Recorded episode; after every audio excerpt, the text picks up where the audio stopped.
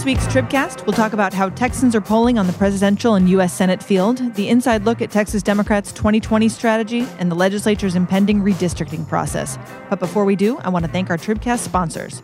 The Smart City Safety Technology Summit, which connects government agencies, emergency responders, and tech leaders to showcase public safety innovations in cloud and edge computing, VR, AI, robotics, drones, and 5G. Register at textc.org slash 2019 summit.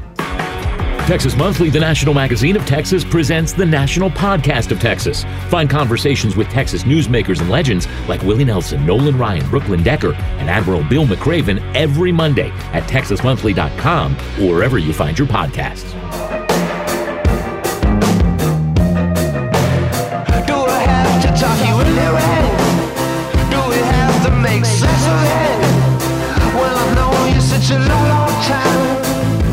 This is Emily Ramshaw here on Wednesday, September 11th with the Texas Tribune Tribcast, our weekly Texas politics and policy podcast. I'm joined this week by executive editor and monster truck aficionado Ross Ramsey. Howdy.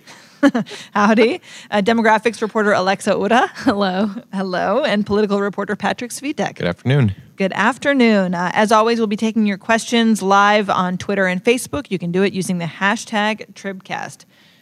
All right, Ross, you're sitting here with your laptop open, which can only mean one thing. Tractor pulls. yeah, right. Uh, that is that we have a new poll out. Uh, we released some polling today on the eve of Thursday's presidential debate in Houston, uh, specifically on the presidential uh, and U.S. Senate field. So let's start with presidential. What did we learn? Uh, Joe Biden is leading the pack still. Uh, Elizabeth Warren has slipped ahead of Beto O'Rourke in our polling. In uh, the June poll that we did, O'Rourke was ahead of um, Warren. His numbers haven't changed much, but she's coming up. So it kind of mirrors what's happening nationally. Bernie Sanders in fourth. And those are in Texas the top four. If you look at national polls, I think Patrick probably has a better beat on this than I do, but if you look at national polls, the top four would be Biden, Warden, Warren, Sanders, and Harris. So Beto's doing pretty well in Texas, which is to be expected from a guy who spent $80 million last year making his name known to everybody. Except pretty well in Texas, except that he's still polling third. I mean, is I don't know. I looked at that numbers and thought I was surprised that he was trailing those two in Texas. Yeah, he was, you know, he's been trailing Biden in Texas all along uh, in this race. And, you know, that's led a lot of fuel to the, he should be running for Senate fire. Um, but, um, yeah, it looks like Warren's coming on. So uh, the other Texan in the race, uh, Julian Castro, is at 3%. That's where he was last time. The interesting thing in those numbers to me is that he is both better known and better liked than he was earlier. You know, you could make an argument back in June. People don't know who he is yet. People know who he is, still at 3%.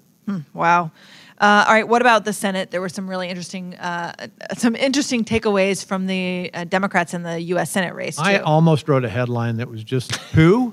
Uh, the the problem here is that 66% of Texans either don't know who these people are or haven't made up their mind about them. The first question we asked was, "Have you heard of these guys?"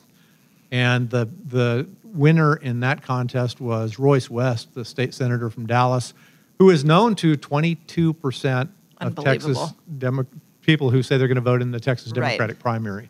Uh, that's the upper end, right? So 78% of them have no idea who he is. wow. Uh, so the next question we asked was, who are you going to vote for?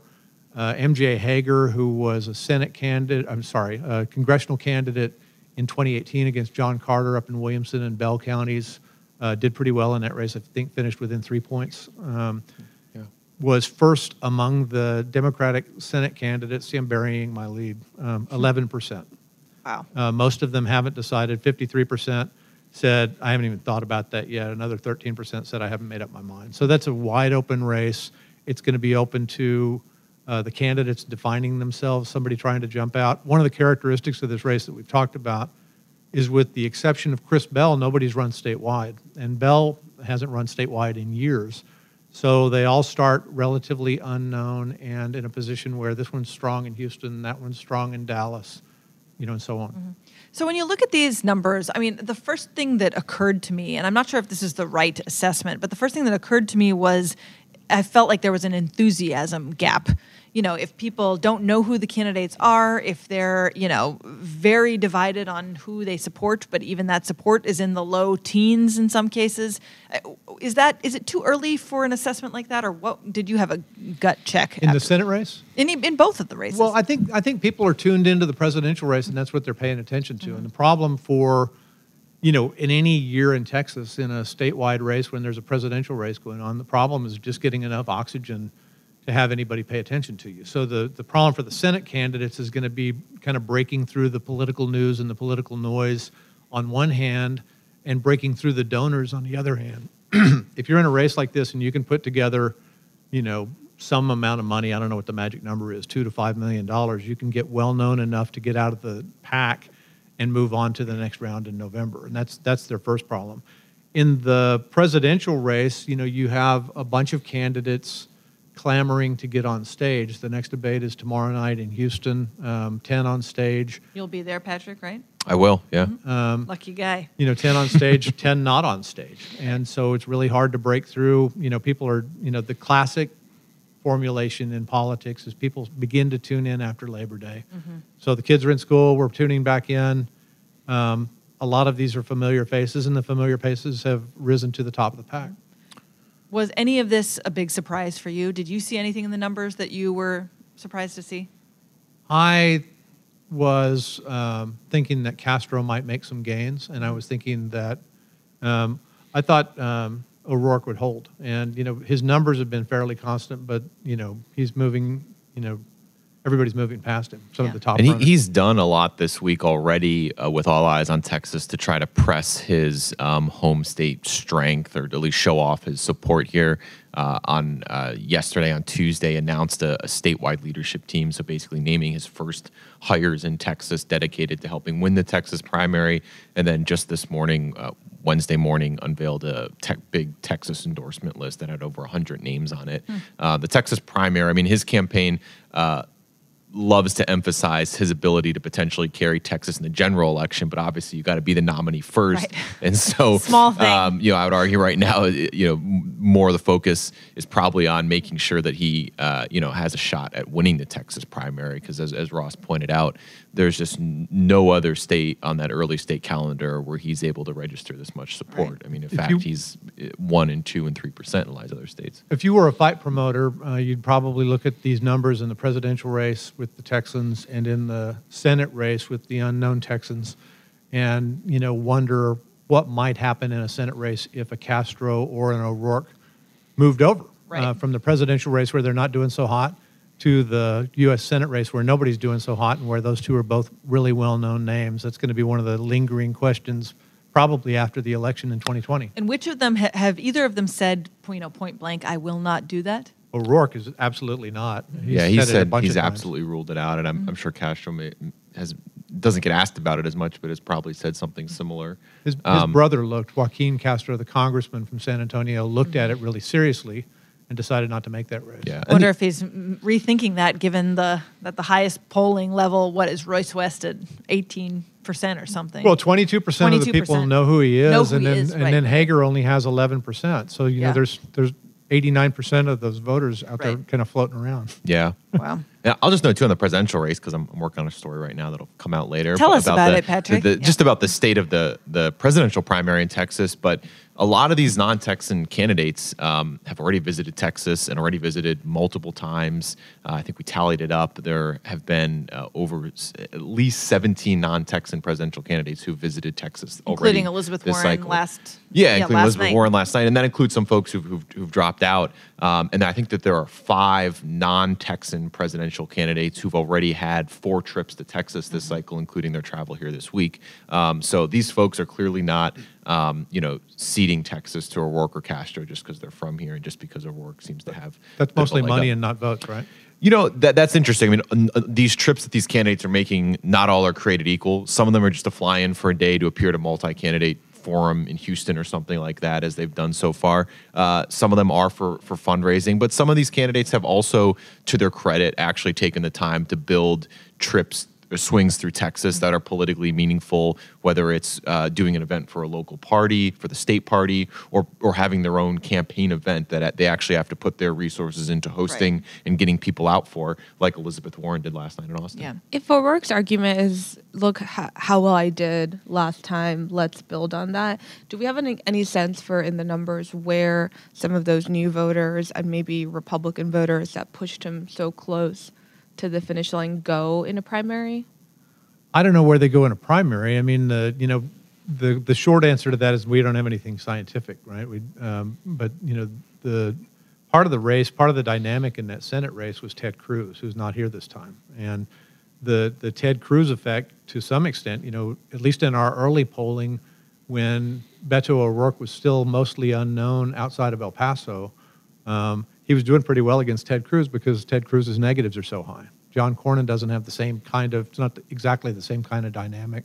And we didn't in this poll uh, do a head to head with the Republican. We just polled Democratic voters this time. Patrick, this week uh, you got an early look at the Texas Democrats' uh, plan, their uh, potential plan to flip the state. Uh, the timing obviously was perfect ahead of the debate. The plan seems to sort of hinge on this premise that there are voters who aren't registered yet who would likely vote Democratic and finding ways to get them out. Uh, talk a little bit about what the sort of specifics were, the actionable takeaways from their plan.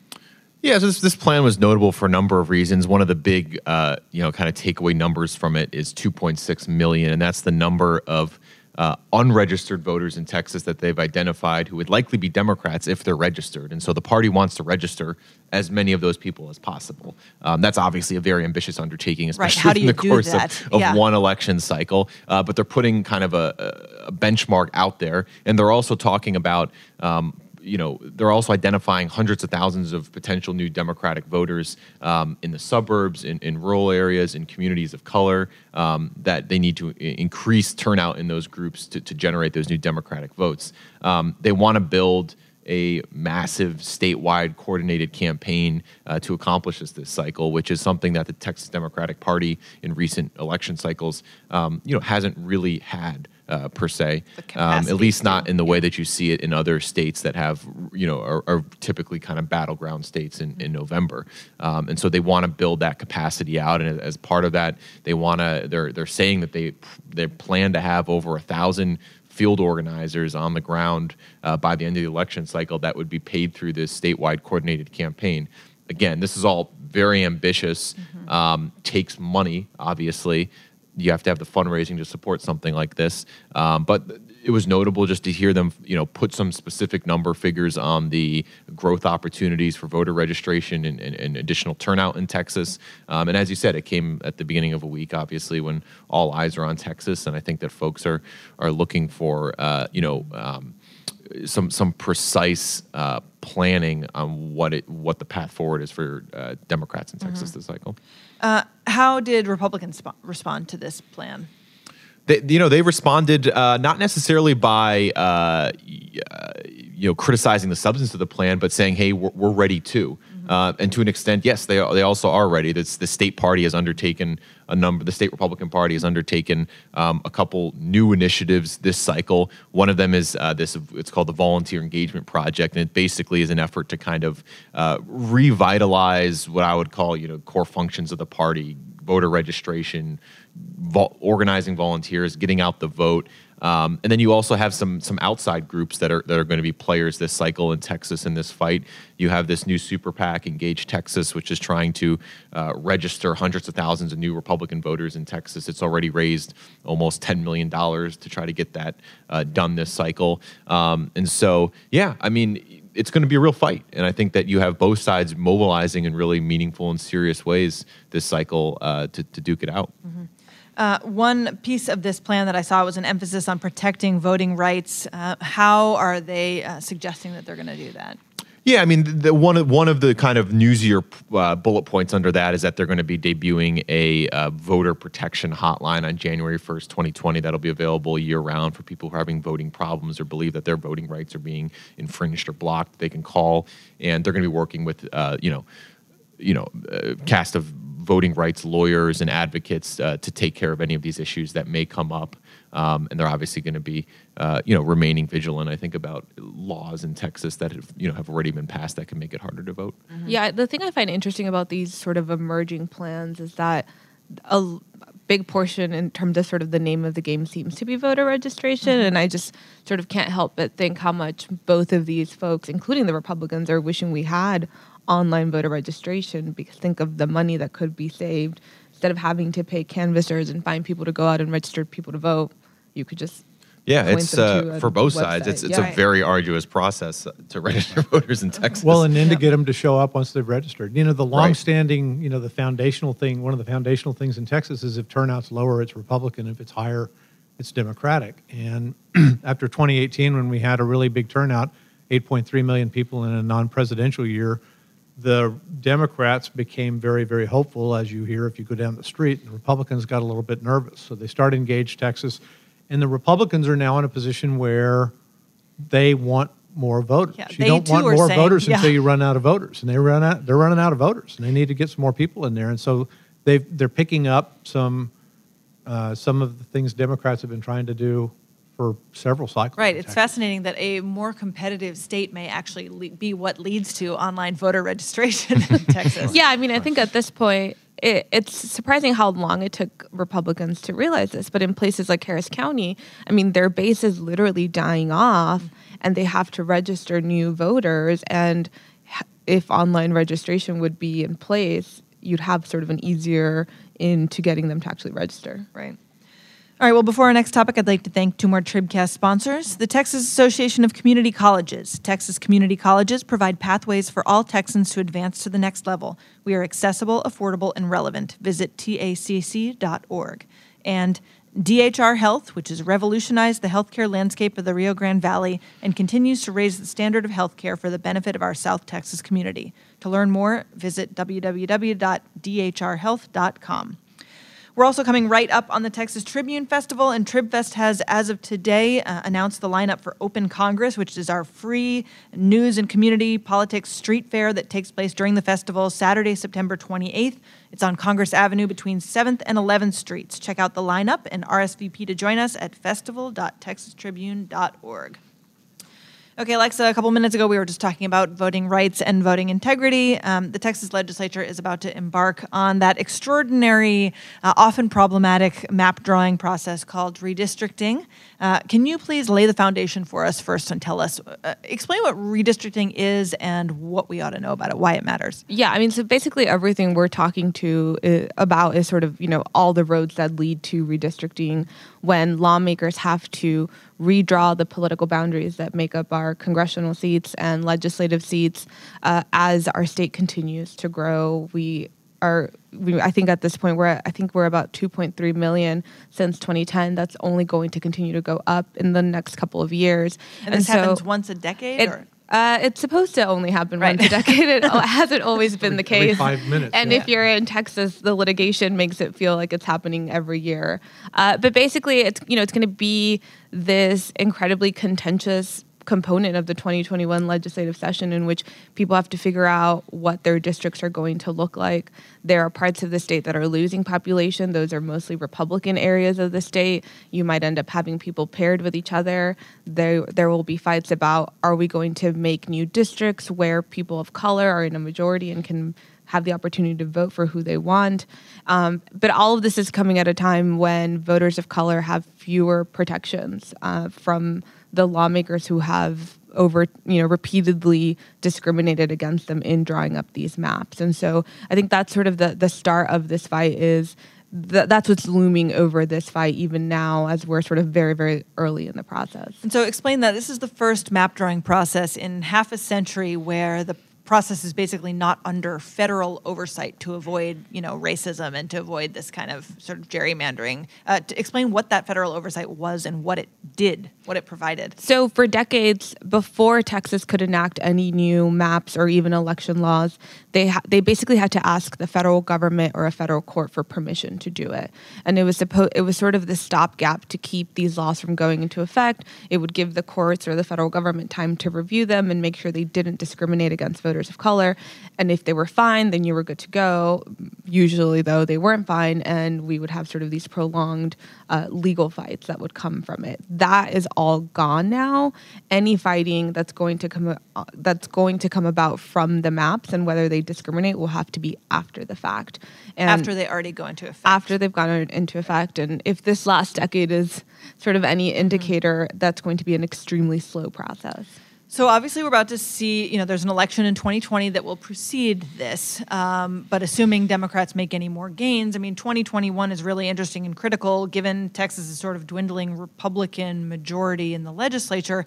How hard are they fighting? You know, we talked just a minute ago about like you know Republicans being game for uh, you know needing more to register more voters. How much of the sort of inverse of this is trying to draw the maps in ways that protect them as best they can? Yeah, I mean, I think in in 2011, the not the last time they did this, but the last time they initially embarked to do this after a, a census, they were sort of working to expand the gains that they had made in the 2020 election, which had been in the 2010 election, which had been a great Tea Party wave election for them. This time, they're trying to figure out where they can hold on to power because the numbers just aren't there for them. Uh, you know, obviously, the idea of whether the House will flip is a huge component of this, mostly for the congressional map.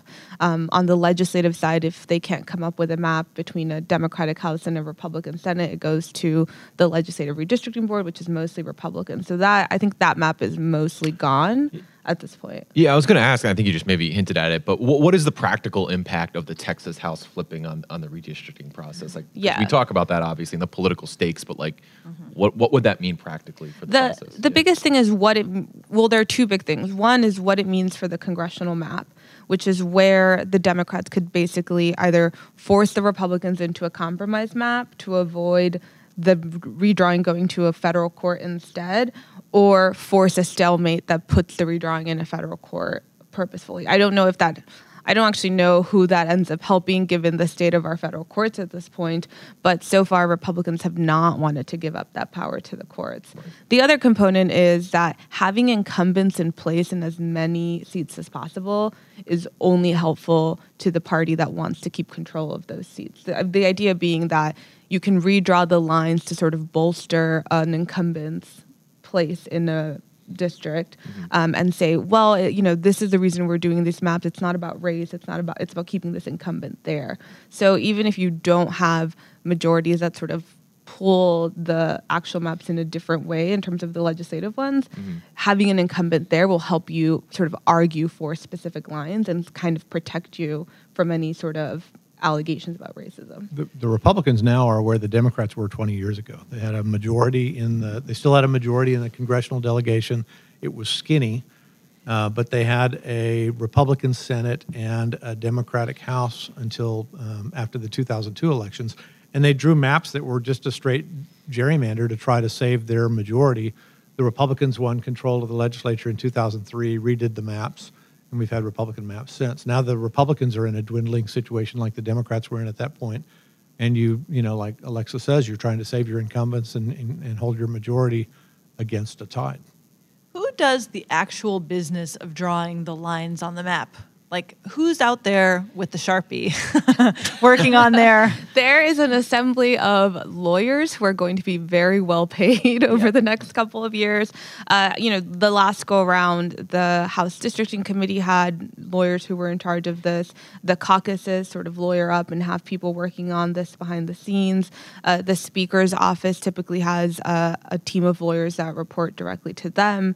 Um, you know, I think we'll see sort of repetitions of that. I think what will be interesting um, is how much the Democratic caucus does to sort of lawyer up. In the past, it's fallen on sort of the Mexican American Legislative Caucus, um, the caucus of Black House members. They sort of have done that internally and leaned on their lawyers. Uh, you know, I think it'll be curious to see how much the caucus itself does. There was some questioning yesterday at the House Redistricting Committee uh, from Chris Turner, who was the chair of the caucus. He was sort of asking about legal counsel, and they seemed like, you know, sort of really internal and wonky questions, but sort of hinting at the fact that they might be sort of looking to come into this one a little bit more organized maybe than they were last time and come into it organized as a caucus as, as opposed to as a political caucus as opposed to some of these more uh, specific caucuses to Hispanic and Black lawmakers.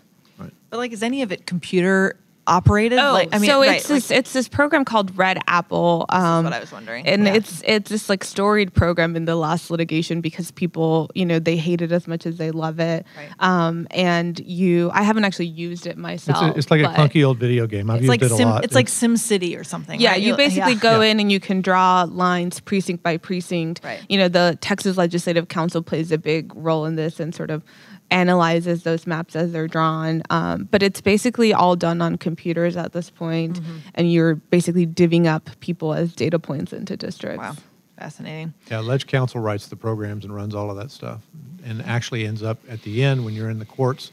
Usually ends up getting uh, grabbed by the courts to draw the courts lines. So those are the wonks at the middle.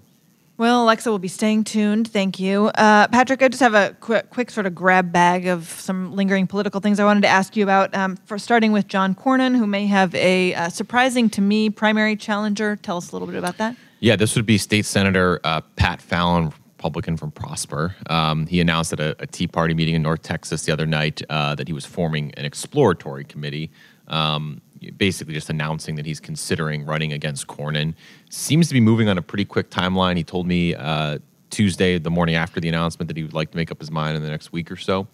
Um, you know, a bit of a surprise for sure. There was definitely some some spe- a little speculation in kind of the you know immediate days and hours leading up to it, but certainly a surprise because Cornyn has been able to uh, keep uh, keep away any serious primary challengers so far. Late last year, he kind of shored up his right flank. He got the endorsement of Lieutenant Governor Dan Patrick, of Ted Cruz, who famously declined to endorse him in the last uh, in the 2014 primary, and then he's been endorsed by uh, the president Donald Trump, who is overwhelmingly popular with the Republican uh, primary electorate, especially in Texas. And so Cornyn, you know, continues to look very formidable in a, in a primary in Texas, but clearly Fallon sees some kind of opening. The the case that he seemed to make. Um, you know, at this Tea Party meeting, uh, was that you know it was it was kind of interesting. He definitely made kind of an ideological case, but also made a case that he would be kind of a more viable general election candidate in some ways.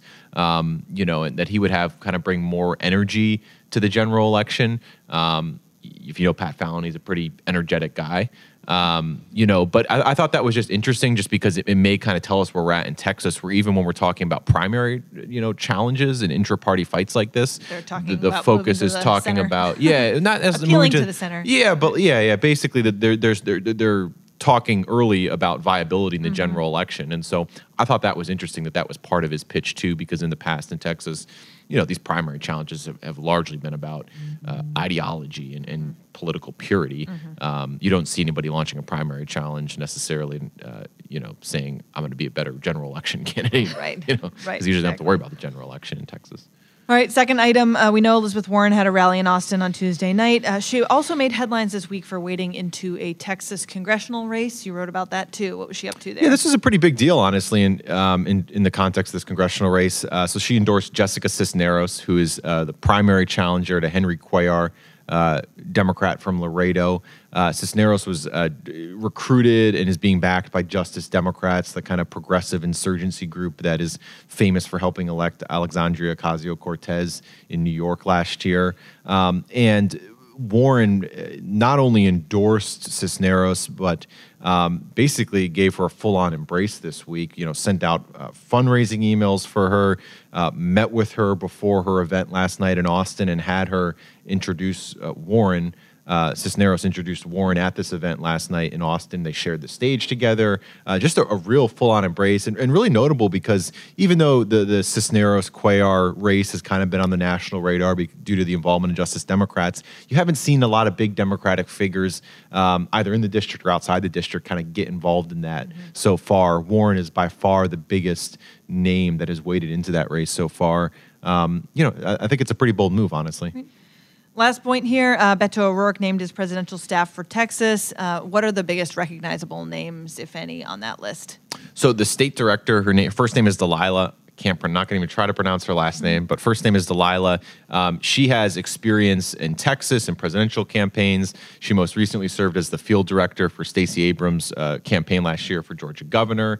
Uh, she's worked for Battleground Texas, Equality Texas. She's worked on Hillary Clinton and Martin O'Malley's presidential uh, campaigns in uh, the last presidential election cycle. So certainly a seasoned operative, especially when it comes to organizing, is going to be leading that team. There are a few other names on there, people who are uh, alums of O'Rourke's 2018 Senate race and know Texas very well as a result.